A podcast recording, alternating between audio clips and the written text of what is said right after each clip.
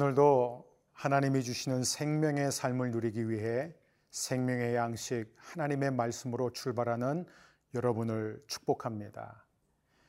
여러분 부모의 마음은 어, 포기할 줄 모르는 마음입니다. 자녀가 탈선하고 바른 길에서 벗어나게 되면 부모는 끝까지 자녀를 바로 잡습니다. 어떻게 해서든지 자녀가 올바른 길에 다시 들어서도록 끊임없이 자녀에게 타이르기도 하고 때로는 징계를 내리기도 합니다.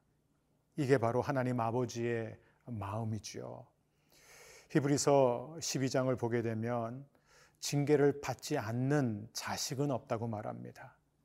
만일 자식이 잘못하는데도 채찍질을 가하지 않는다면 그 아버지는 그 아이가 사생자 혹은 친아들이 아니기 때문이라고 말하고 있습니다. 그러므로 사랑하는 여러분, 지금 어려움 가운데서 아파하고 있습니까? 징계 아래 있습니까? 낙심하지 않기를 바랍니다. 여러분을 향한 아버지의 크신 사랑인 줄 믿습니다. 오늘의 말씀은 예레미야 32장 36절에서 44절 말씀입니다.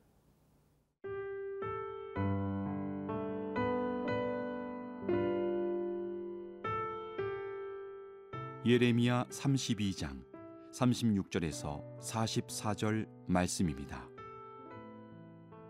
그러나 이스라엘의 하나님 여호와께서 너희가 말하는 바 칼과 기근과 전염병으로 말미암아 바벨론 왕의 손에 넘긴 바 되었다는 이 성에 대하여 이와 같이 말씀하시니라 보라 내가 노여움과 분함과 큰 분노로 그들을 쫓아 보내었던 모든 지방에서 그들을 모아들여 이곳으로 돌아오게 하여 안전히 살게 할 것이라.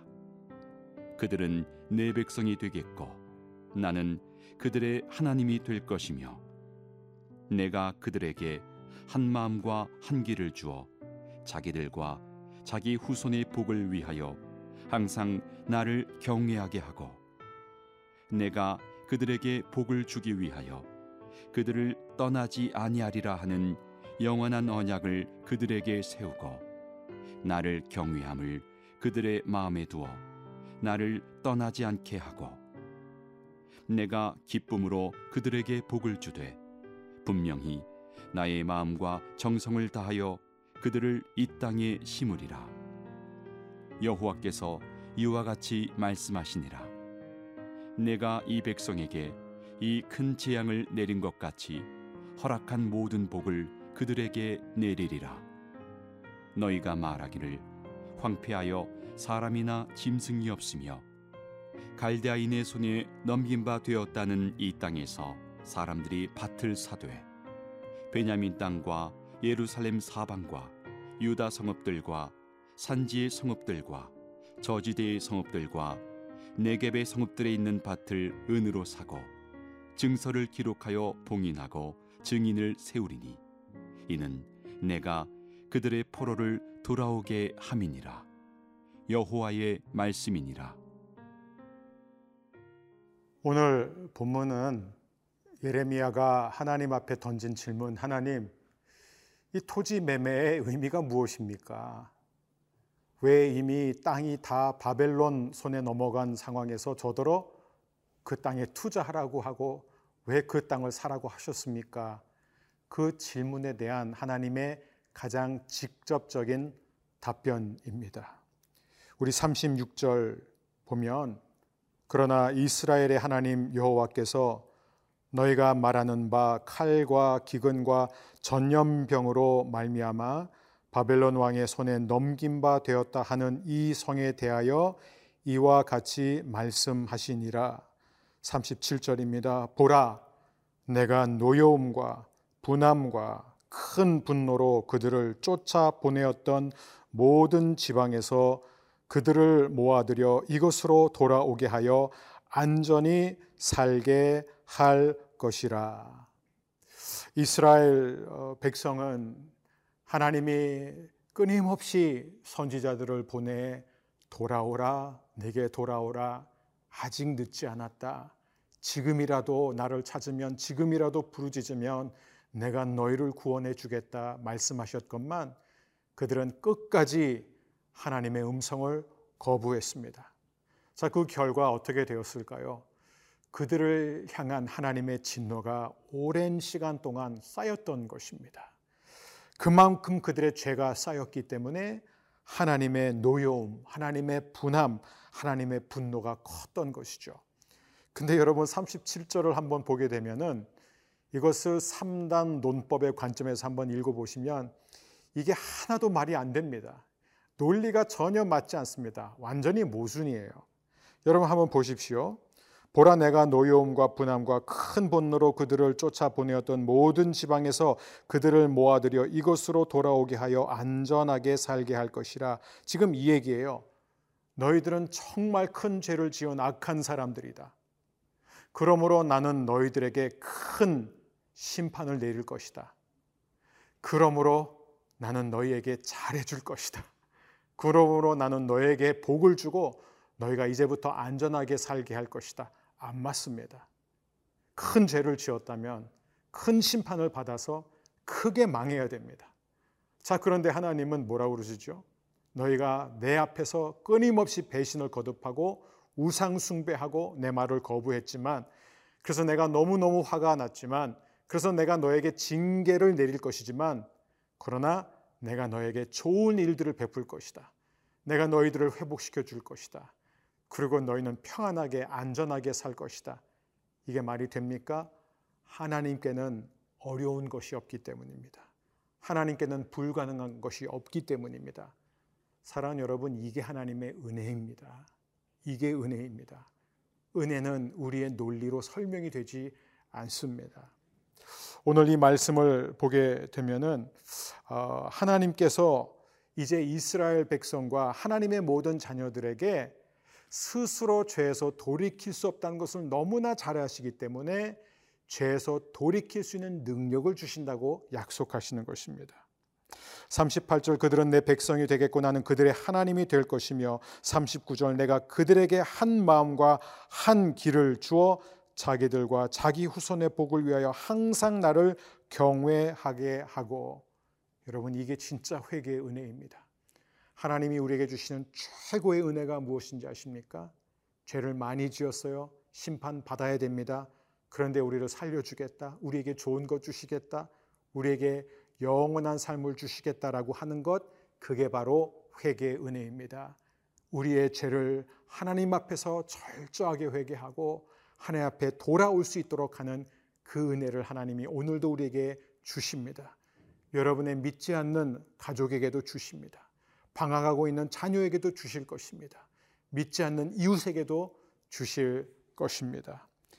어, 나 같은 죄인 살리신 그 은혜 놀라와 주 은혜 놀라와 그 찬양을 작사한 존 뉴턴은 이렇게 말합니다. 나는 하나님의 은혜를 통하여 두려움을 배우게 되었습니다.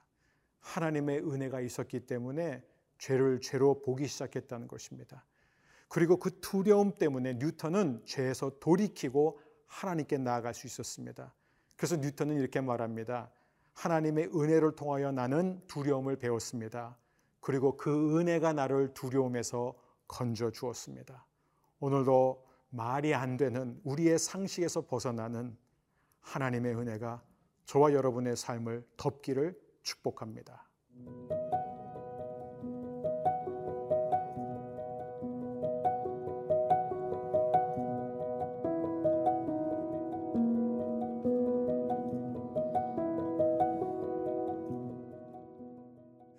하나님께서 우리에게 복을 주시는 이유는 우리 자신에게만 복을 주시는 것이 아니라 더 중요한 건 우리의 자녀, 우리의 손주, 우리의 다음 세대에게 복을 주시겠다고 약속하십니다.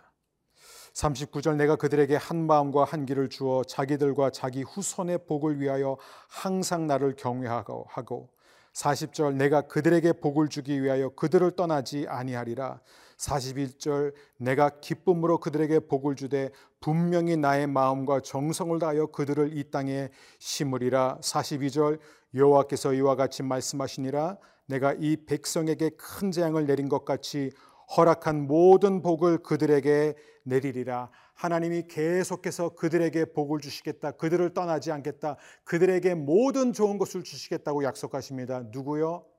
바로 후손들입니다. 다음 세대입니다. 여러분, 예레미야는 사실 자신을 위해서 밭을 산 게 아닙니다. 예레미야 자신을 위해서 하나님이 밭을 사라고 하지 않았습니다. 예레미야는 어차피 살아생전에 그 밭에 들어갈 수가 없습니다. 그러나 그 밭을 산 것은 예레미야는 70년 후를 바라봤기 때문입니다. 수십 년 뒤에 자신의 후손이 그 땅에 들어가 그 땅을 차지할 것을 믿었기 때문입니다. 여러분 믿음의 사람, 신앙의 사람들은 바로 이 먼 미래에 투자하는 사람들입니다. 당장 눈에 보이는 현실에 투자하지 않습니다. 예레미야가 아나도 땅을 샀을 때 아마 모든 사람들이 비웃었을 것입니다. 정신 나갔다고 그랬을 것입니다.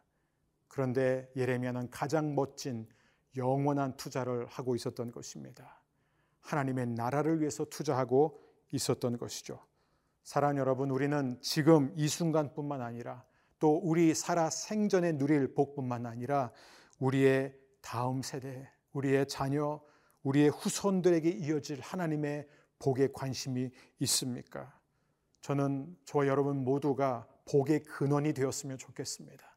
저와 여러분을 통해서 우리의 자녀, 그 자녀들의 자녀, 또 그 자녀들의 자녀, 자손 대대로 하나님의 모든 축복이 임하는 복된 가문이 되기를 주 이름으로 축복합니다. 우리는 예수 그리스도의 십자가를 통해 죄 사함을 받았습니다. 우리는 성령의 역사를 통해 날마다 하나님의 기적을 경험하게 되었습니다. 이제 우리가 할 것은 우리의 삶 가운데서 하나님께서 징계를 내려 주실 때마다 그 징계 때문에 좌절하거나 낙심하지 않고 우리를 사랑하시기 때문에 작은 실수 앞에서도 그것이 큰 병으로 이어지지 않도록 우리에게 촉구하시고 다가오셔서 인생 채찍질로 인생 막대기로 우리를 바른 길로 인도하시는 그 성령님의 귀한 음성 잘 들으며 오늘도 승리하는 하루가 되기를 원합니다. 저와 여러분은 반드시 복의 근원 될 것입니다. 저와 여러분을 통해 하나님께서는 우리 다음 세대에 놀라운 부흥을 일으킬 줄 믿습니다.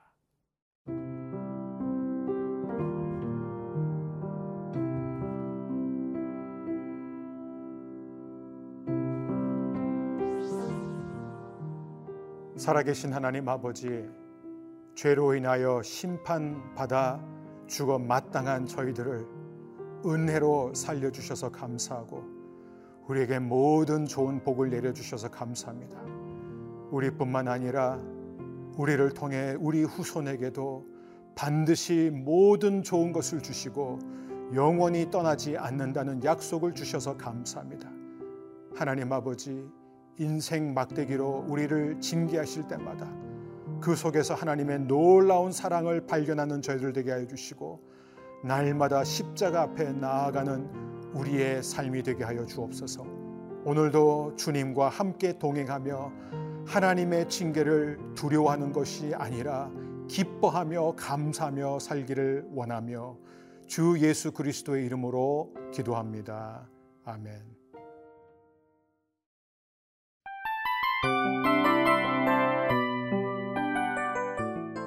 이 프로그램은 청취자 여러분의 소중한 후원으로 제작됩니다.